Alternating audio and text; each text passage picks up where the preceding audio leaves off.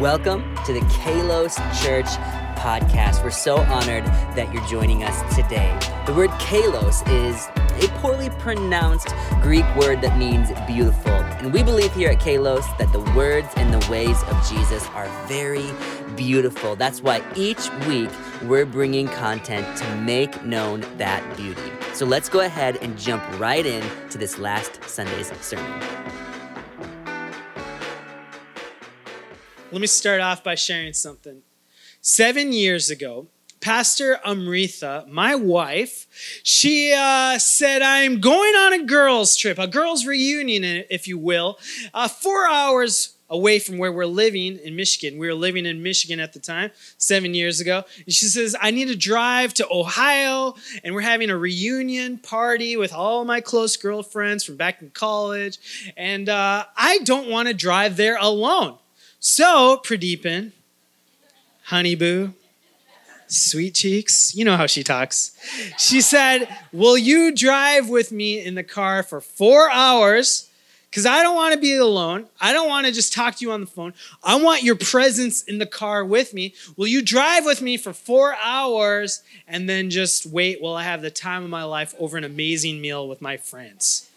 Will you do that? I was like, No. No, what? What? What is the point of that? But then she looked at me with those big brown eyes of her. And you know how she talks. She said, Hubby Wubby, Bugaboo, would you come? And I said, You know what? Today I will be a good husband. And I decided to drive with her four hours for our party I was not invited to. Thank you. You're too kind. And so uh, we get to that party, and I'm there because she wanted my presence, but I wasn't allowed in. So I'm in the middle of Ohio. So I did what many of us would do. I looked up on Yelp and Google what to do around here, and I ended up at what some would consider the largest amusement park in the world. I went to Cedar Point in Ohio. Uh, anybody been there? Cedar Point. It was amazing. If you want to see a picture of my great experience going there alone in my 30s, this is me, alone at Cedar Point. Hashtag 30 years old. My phone died. I'm there alone. I'm trying not to creep out the children. but I had a great time all by myself. Thank you, Pastor Amritha, for that experience.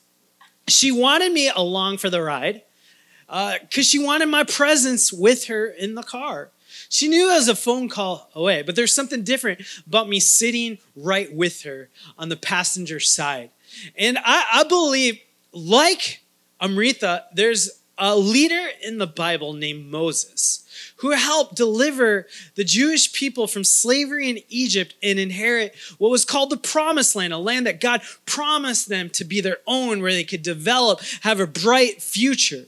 But there's a moment where he doesn't want to go to the promised land alone, and he invites God to be part of the journey.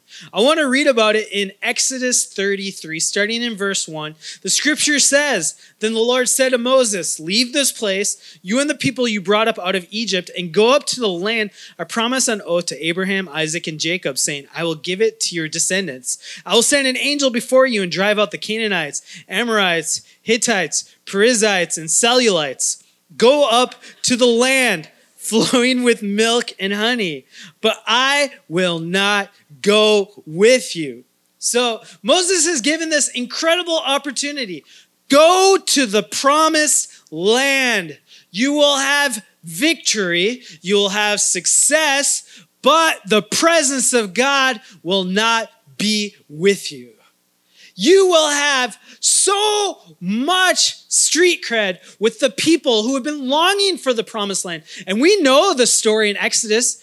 We know that Moses was never able to actually make it into the promised land. But here, he's given the opportunity to go to the promised land with the condition that the presence of God will not go with him. I mean, what would you do if you could have the chance to be the hero of your nation, but not have the presence of God with you? What would you do if you had the chance to operate in supernatural angelic ministry, but the presence of God would not be with you? But we know in this story that Moses, he, he does something that's a little unexpected and he counter, counters God's offer and he says, you know what? Like Pastor Amritha in a car ride, I don't want to move forward if I don't have the presence of my loved one with me. He goes on to see in verse 15, it says, Then Moses said to him, this is his response to God to have success without the presence, to have movement and progress without the presence of God. Then Moses said to him, If your presence does not go with us, do not send us up from here. Wow. How will anyone know that you are pleased with me and with your people unless you go with us? What else will distinguish me and your people from all the other people on the face of the earth? And the Lord said to Moses, I will do the very thing you have asked because I am pleased with you and I know you by name. See, Moses could have had what looked like success, but he said, you know what? None of that matters if I don't have the presence of God with me. What decision would you make?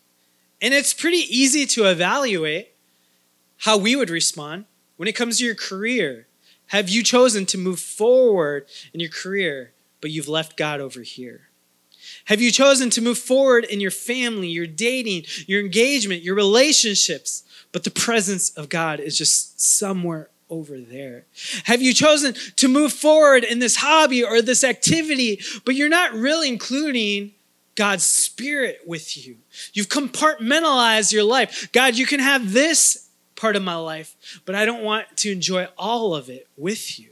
But Moses said, I don't even want ministry success without the presence of God.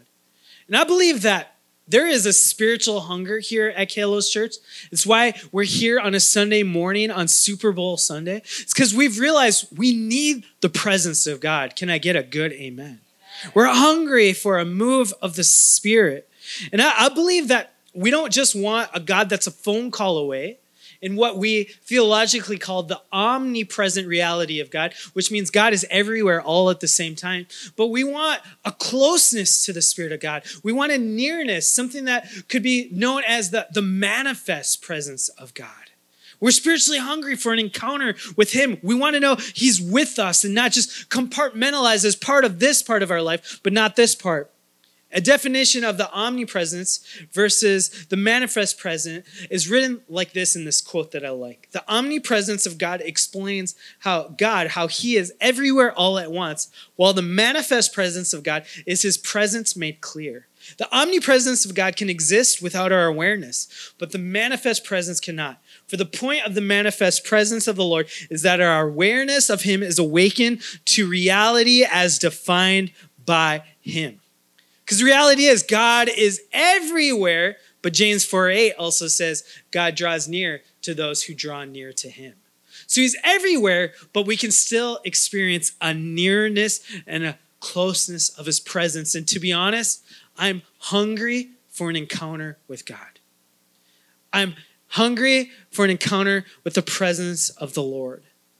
And I, I am preaching this message to shape the culture of Kalos Church, especially as we move forward into the building. Because from the depths of our heart, our leadership team is like, we don't want to move forward if God's presence isn't with us.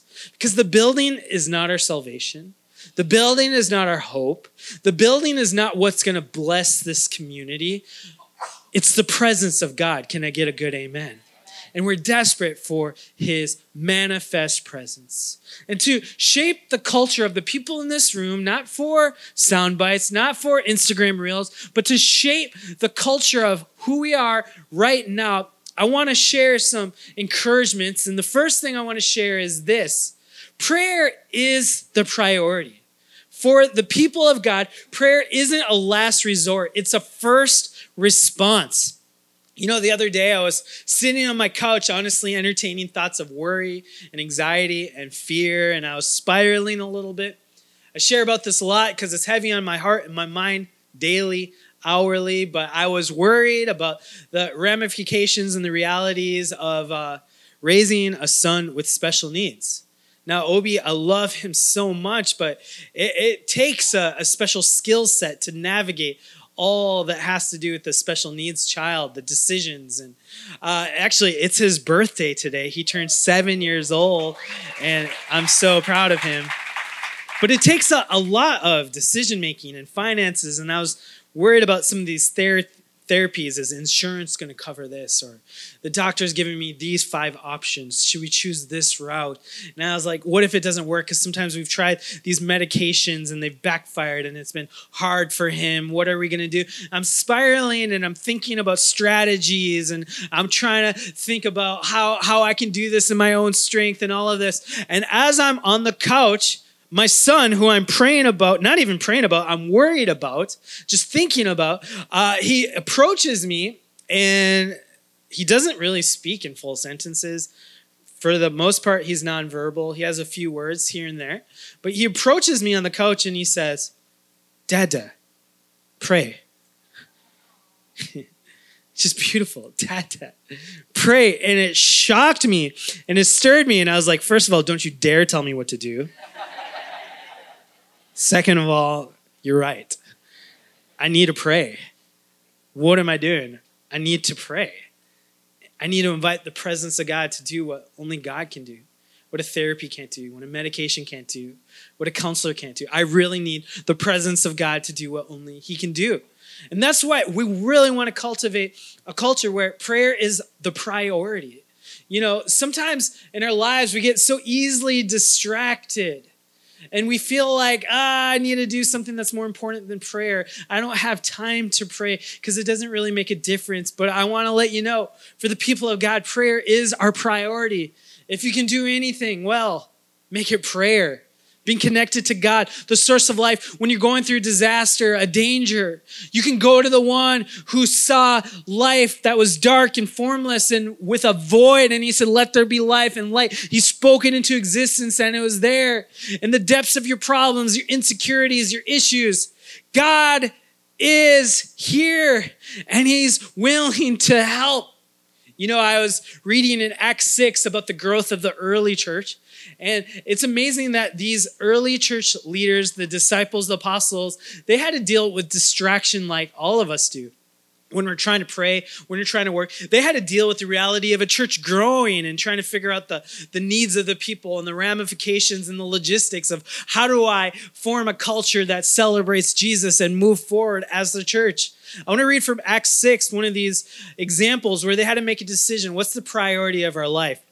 In verse 1, it says, In those days when the number of disciples was increasing, so the church is growing, the Hellenistic Jews, these were uh, Greeks who had converted to Judaism, among them complained against the Hebraic Jews because their widows were being overlooked in the daily distribution of food. So the 12 gathered all the disciples together and said, It would not be right for us to neglect the ministry of the word of God in order to wait on tables. Brothers and sisters, choose seven men from among you who are known to be full of the Spirit and wisdom. We will turn this responsibility over to them and we'll give our attention to prayer and the ministry of the word. And so the church is growing, and we see one of the earliest instances of racism being called out in the church. There are people who are Greek and then there were Jewish widows who were uh, given daily distribution of food. Why were they given this? Because many people, I'm assuming, were working, for example, like in the temple, the Jewish temple, but then when they confessed Jesus is Messiah, I bet a lot of them lost their jobs and other cases like that. The church was increasingly experiencing persecution uh, for a number of reasons, and people just getting older in age or people experiencing death. It would leave widows pretty much the economic uh, dire straits of that culture. And so the church would set up these food distribution systems and they said, hey, leaders, disciples, the church is growing, but I feel like there, there's preferential treatment here.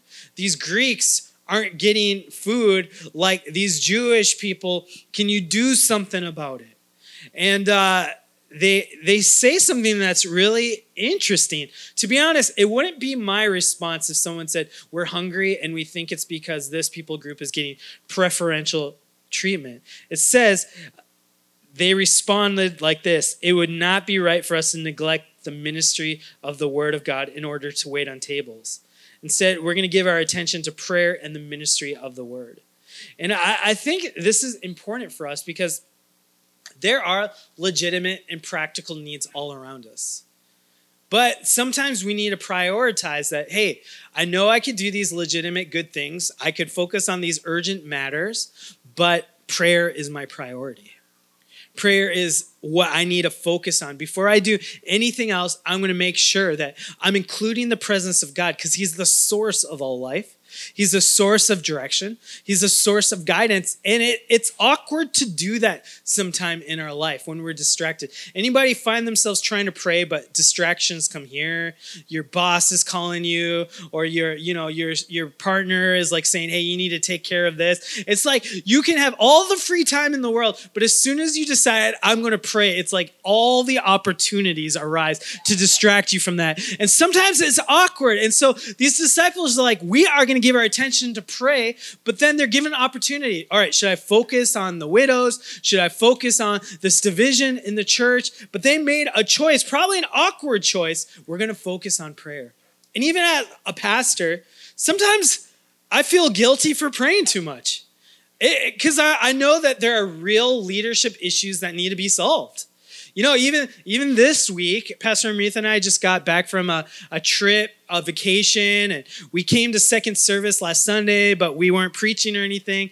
And then I had to try to get back into the rhythm of preaching, but I was still on vacation mode, you know what I'm talking about? And so I'm trying to write the sermon, but then there's all these questions about our building project from our contractors, from the city of Bellevue, from the architect, from aesthetic decisions as we're organized. And I found myself like neglecting writing this sermon about prioritizing prayer to not pray and to not work on the sermon. I'm like, how ironic can that be? If you ever write a sermon, pro tip, whatever you're preaching on, you tend to be tested on.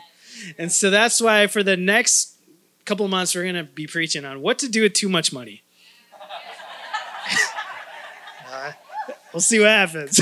Just kidding. and so I'm, I'm, literally writing a message on the priority of prayer, and I, I'm being distracted with legitimate good things that need to get done. And it, it, it's so difficult. And, you know, some, sometimes we think that the church should just exist almost as like a money laundering program. I give money to the church so that we can give money to other programs. But I, I believe like investing in a house of prayer, even if it just existed for prayer, would be a worthy investment. To, to invest in something to create sacred places and sacred communities where people are hosting and stewarding and enjoying the presence of God. I think that's a worthwhile priority. I, I, believe, and I've said this so many times, it's one of my favorite quotes, that prayer isn't just preparation for some greater work. Prayer is the greater work. It's the priority of our lives. I don't want to move forward without the presence of God. And one of my great fears as we move in this building and just ministry in the American church in general is that we would get so slick with our strategies and our programming that we would leave the presence of God behind. You know, I would hate it. It would grieve my soul if someone who is depressed or lost or confused walked into a Kalos church service for the first time and they experienced a program but not the presence of God. Because a program is good. Don't get me wrong. Planning is good, but our plans are always plan B and plan A is always following the leading of the Holy Spirit. I don't put my hope in a program, but in the presence of Jesus Christ, who is still in the business of saving and redeeming souls. And more than ever, we need God. We need his presence to do what only his presence can do. Can I get a better amen? And I believe we live in an environment, whether we realize it or not, where we are spiritually hungry. I think we're all spiritually hungry. I think we all sense deep down in our souls that the only one who can satisfy the human soul is the one who created it. And so we need the presence of God. There's a quote by Andrew Murray that says, The enemy uses all his power to lead the Christian and above all the minister to neglect prayer. He knows that, however admirable, admirable the sermon may be, however attractive the service, however faithful the pastoral visitation, none of these things can damage him or his kingdom if prayer is neglected. when the church shuts herself up to the power of the inner chamber, and the soldiers of the Lord have received on their knees power from on high, then the powers of darkness will be shaken and souls will be delivered. In the church, on the mission field, with the minister and his congregation, everything depends on the faithful exercise of the power of prayer. Can I get a good amen? That is powerful. And so we prioritize prayer, and I want that to be part of our culture. But prayer is not the only thing we do. And that's why I introduce point number two. Prayer is our first step, but not our only step. Prayer is not divorced from practice. Prayer is not divorced from action. Faith without works is dead that we see in the scriptures. You know, there, there are many times where we've had to change diapers in our house. And I, I, I'm not like, hey, Pastor Amritha, what are we going to do about these diapers? And she said, You know what we need to do? Let's go pray. To my current experience, prayer has never changed a diaper. Has anybody ever experienced that? And so prayer needs to be connected with practice. We need to apply these things. If you want the Lord to guide you, get ready to move your feet. Amen. And so this is a part of a reality because I've realized that prayer most often forms us more than it forms God. It moves us to action. It moves us to justice. It moves us to practical application of what the Lord is asking us to do. And to be honest, when we're talking about prayer, a little bit of my skepticism is awakened because Pastor Amritha, for years, we were part of a church back in the day.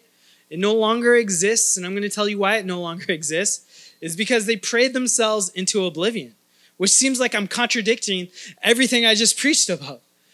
There was a, a, time where they had functioning services, the church was growing, we were a part of it, but then they decided to cancel all the kids' services, all the youth services, all the fellowship, all of the uh, ministry as outreaches to the community, all of the organizations so that we could just pray. And so for months, all we did was pray. And during that time, we, we saw people hungry for fellowship and proper instruction from the scriptures and how do I deal with my marriage that's falling apart. And the church just started to really fall fall by the wayside and that church no longer exists. It, it actually lost people. We would sneak away to other churches just so we could hear preaching and like and questions answered because everybody was only praying. And it was a difficult season. Because that, that church, while we prayed a lot, we never led anybody to Christ. While we prayed a lot, we never really offered good counseling or helping people where they were at. And I think sometimes we uh, try to delegate to God in prayer what we should be doing ourselves. And that is not the point of prayer. It's being in the presence of God. And so I believe that prayer isn't divorced from practical. And we see this in this passage in Acts 6 with the early church. In verse 3, what do they do? It says, Brothers and sisters, choose seven men from among you who are known to be full of the Spirit and wisdom. We will turn this responsibility over to them and we'll give our attention to prayer and ministry of the word. So even though they were dedicated to praying and studying the word, they didn't ignore their responsibilities. And I, I think this is the disciples leveling up because remember, these are the same people that when they were walking with Jesus and the crowds were gathered and uh, they were like, Who is going to feed all this people? And the disciples are like, Send them away. At least now they're not just sending away the people. They're saying, hey, we're going to take care of these people, but we're going to hand over the responsibility to people. And so in verse 5, it says, This proposal pleased the whole group. They chose Stephen, a man full of faith and the Holy Spirit, Philip, Prochorus, Nicanor, Timon, Pumba, Nicholas. I mean, just amazing people. Nicholas from Antioch, a convert from Judaism. They presented these men to the apostles who prayed and laid their hands on them. So the word of God spread. The number of disciples in Jerusalem increased rapidly, and a large number of priests, which is crazy, Jewish priests uh, are becoming obedient to the faith. Just a wild, wild story. And so they're dealing with these accusations of racism. They say that there's a problem with food distribution. And we're not going to neglect our time of prayer and ministry. We need to make this our priority, but we're also going to take care of these responsibilities. And I believe that through the power of the Spirit, they got wisdom to deal with this in a unique way. As you've read these names like Prochorus and Nicanor, you may have realized like these are not Jewish sounding names. And I, th- I, think you're right. They're actually Greek sounding names because these are most likely Greek leaders. In fact, it says Nicholas from Antioch. How, does they, how did they describe him? A convert to Judaism. So he wasn't born Jewish. He's most likely a Greek Gentile that converted to the Jewish faith and then became a Christian. And they appointed this Greek leader to take care of the Greek widows because they probably thought, all right, to make sure that there's no more accusations of preferential treatment in these accusations of racism and division in the church, let's have some divine strategy and appoint and empower Greek people to take care of this matter. And I think I think that's awesome. And people who are full of faith and full of the Spirit, and then they prayed over them to do the work of the ministry. See, I don't I don't believe that our prayer should be separated from practice. And a lot of the, the movements I think we're seeing for justice and transformation, or even on a political level, we've divorced these things from being people of prayer. It's like my politics, my activism, my justice projects, they're not prayer movements anymore. You know, it's Black History Month, and one of my heroes in the faith, honestly, even beyond February, is Dr. Martin Luther King, who is a pastor who was able to speak to societal issues. But what most people don't realize is he was a man of prayer and, and, attributed a lot of the ground and the traction and the progress that they made to these moments of prayer. As you looked at a lot of these sit ins, there are a lot of also pray ins and people praying and gathering in the church, and he would call the congregation to pray. But then he also criticized those who only prayed. And he says, hey, whoa, whoa, whoa. We can't just like hide in our churches and pray away these issues that are plaguing our society. We need to get our feet moving and we need to do something about racism and injustices that we're facing in our nation. You know, I love this quote describing Dr. King being a man of prayer, but also a man of movement. It says, King never advocated prayed away solutions to personal or social problems. He's deeply realistic about the intransience of evil and how it yields only in the face of determined action and persistent challenge. He knew that prayer alone is insufficient for social change and is too often used as an excuse by Christians to avoid facing difficult social issues. Yet he insisted that prayer is an essential dimension of social engagement. I mean, that is a sentence right there. Prayer is an essential dimension of social engagement and never a secondary force in the quest of justice. King scholar Lewis Baldwin maintains that King believed that the struggle against the triple evils of racism, poverty, and war required the combination of prayer, intelligence, and sustained activism. King's own prayer life is a witness against opposing spiritual maturity and action on behalf of justice. And so I believe if we really long for justice and civil movements, if we want lasting fruit, we need to spend time in the presence of God. Because when you pray and spend time in God's presence, you start to get a heart for what God has a heart for. But when you're sitting at the feet of Jesus, you're becoming like Jesus. You're starting to think like Jesus. You'll realize something. If you want to sit at the feet of Jesus, you have to go where his feet are going. And his feet are moving amongst the oppressed, the marginalized, the impoverished. If you want to sit at the feet of Jesus, you have to be where his feet are. And he is amongst the least of these. And that's why prayer moves us to justice. And if we want lasting fruit, we cannot divorce the church from justice or prayer. Can I get a good amen? This is part of who we are as the people of God. And I want to get ready for us to just practically pray.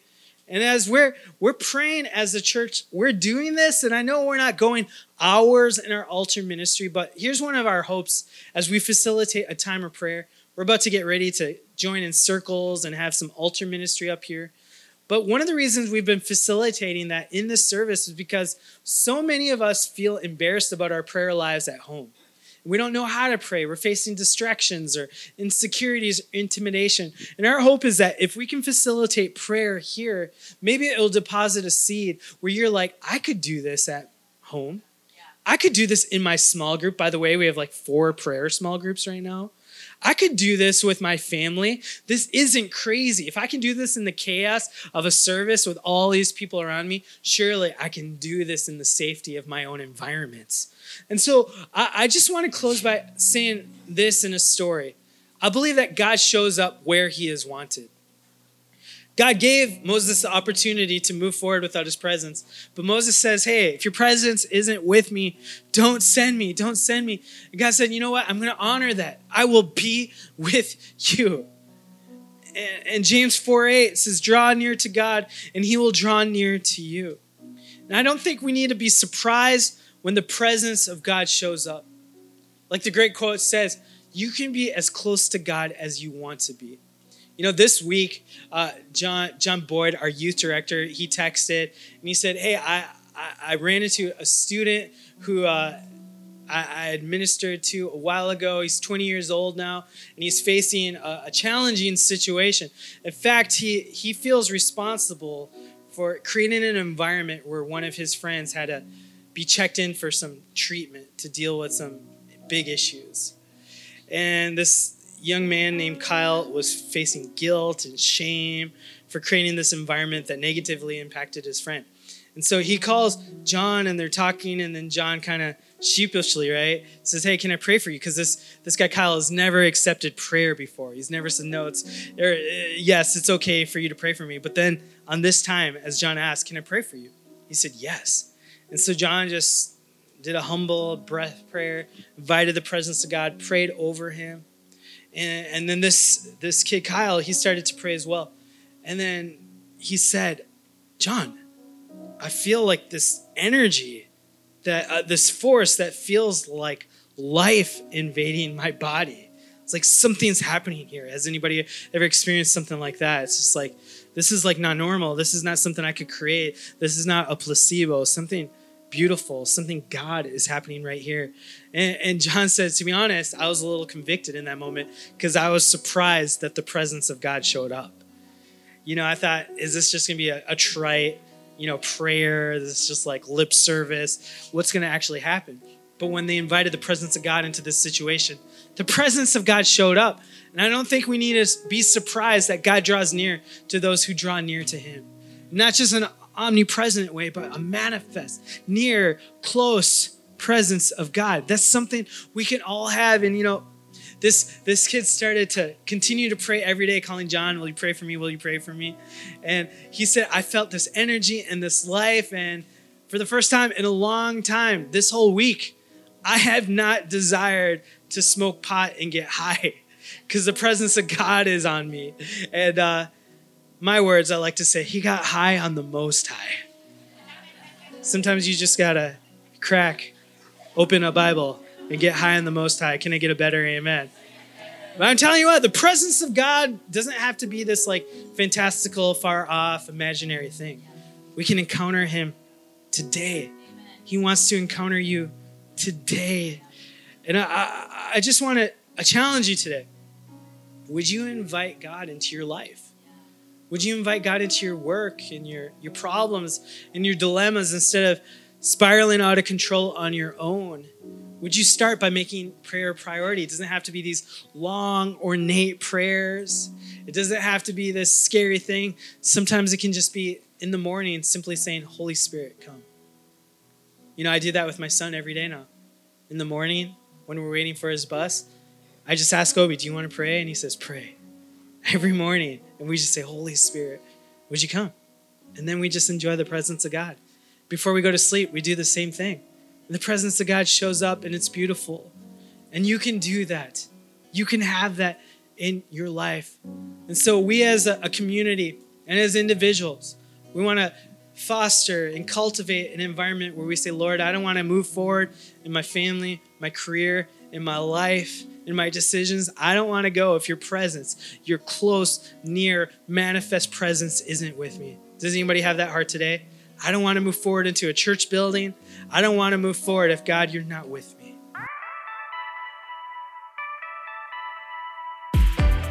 Thank you so much for joining us for the Kalos Church podcast. Hey, if you feel comfortable, we would love to see you and meet you in person. We meet at 9:45 and 11:30 every Sunday at the Hilton Garden Inn in downtown Bellevue.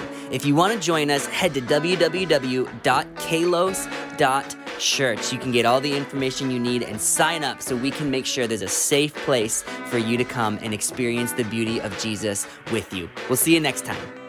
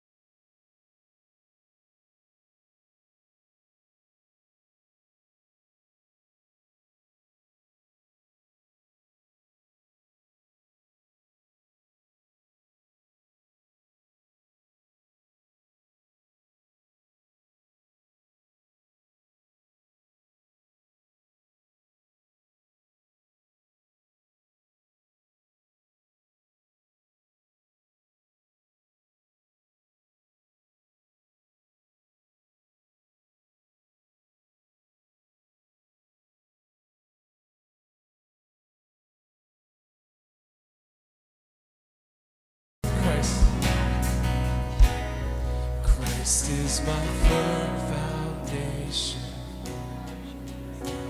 the rock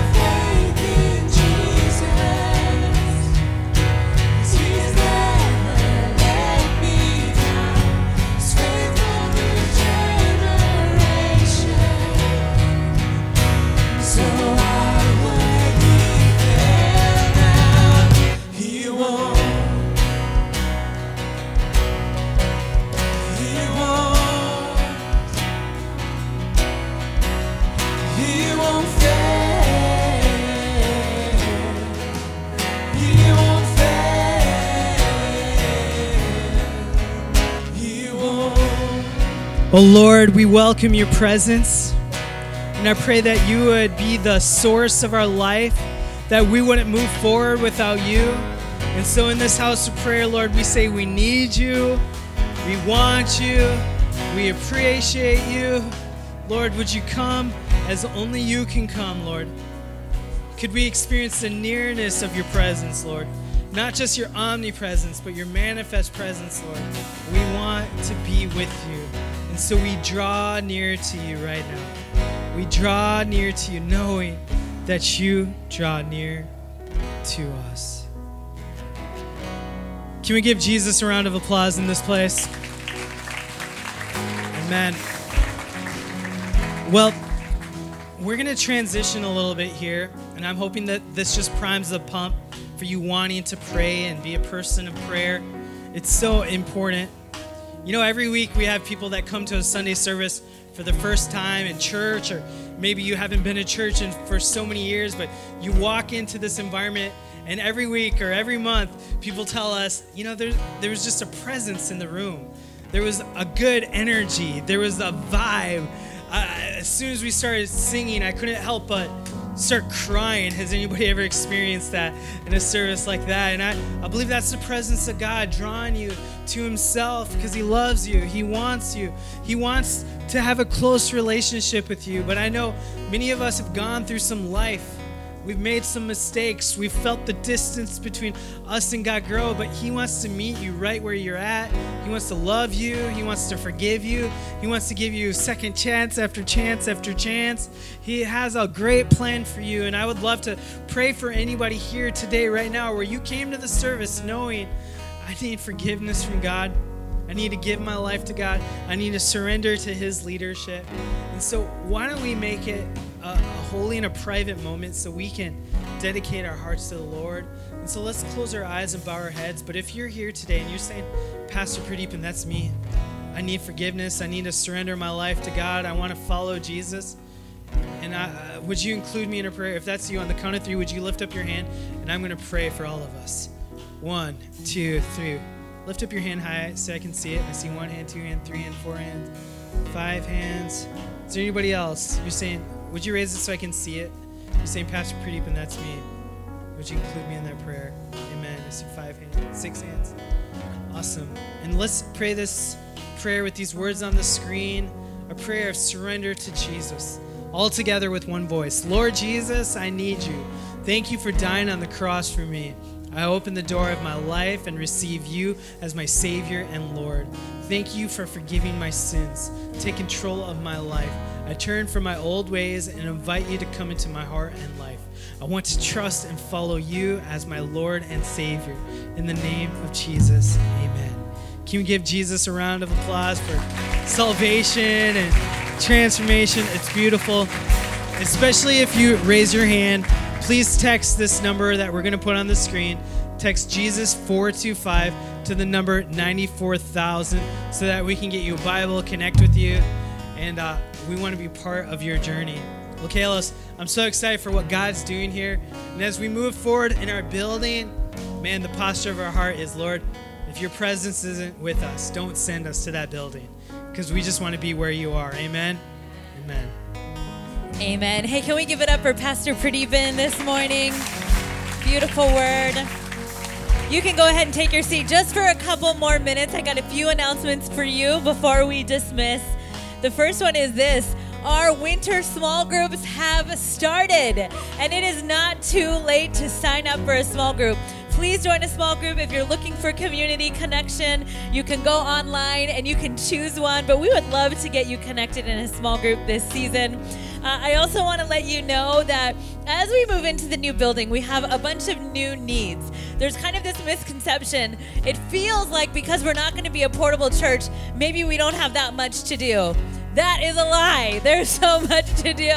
And we've got different kinds of needs. What we'd love to invite you to do is join a team here at Kalos Church, any of our serve teams. We know you've got gifts and talents that God has given you, and we don't want to pressure you in a weird way, but we'd love for you to join a team, especially if you're looking for more community and things like that. Yuna is back there at a table uh, with boxes of chocolates, okay? This is how we woo you. It's Valentine's week, people. If you didn't remember, call the restaurant. Okay, anyway. What we're gonna do is give you a box of chocolates if you sign up for a, a team this uh, to help us move into the building and get us established. So we'd love to have you do that. I want to invite those of you that want to know more about Kalos Church. You want to take your next step into what it means to be involved here at Kalos. I want to invite you to our welcome dinner that is happening on February 19th. We're going to go downtown to a restaurant. We're going to rent out a space, and dinner is on us. Come with your questions. Come know more, learn more about our story, about the story of Kalos Church. We just have such a wonderful time at these welcome dinners, and we want to invite you to come. Uh, and last but not least, we are looking to launch our building on February 26th. So prayerfully come with us. Next week, we'll be here for our last Sunday, hopefully, uh, and then we'll be launching. We would love to have baptisms that Sunday, our first Sunday in the building. Wouldn't that be awesome? So if you're looking to get baptized, go ahead and email admin at kalos.church. You know we'll be in touch with you and get you all the information. But we're really looking forward to uh, celebrating being in the new building and baptizing new life in Christ as well. Amen. Amen. Well, let me bless you before you go today. May you know and make known the beauty of Jesus. May the Lord bless you and keep you. May he make his face to shine upon you and be gracious to you and give you peace in the name of Jesus. And everybody said together, Amen. Amen. You're dismissed. Come to meet the pastors. If you have not met us, just head on back. Pastor Pradeepan's going back.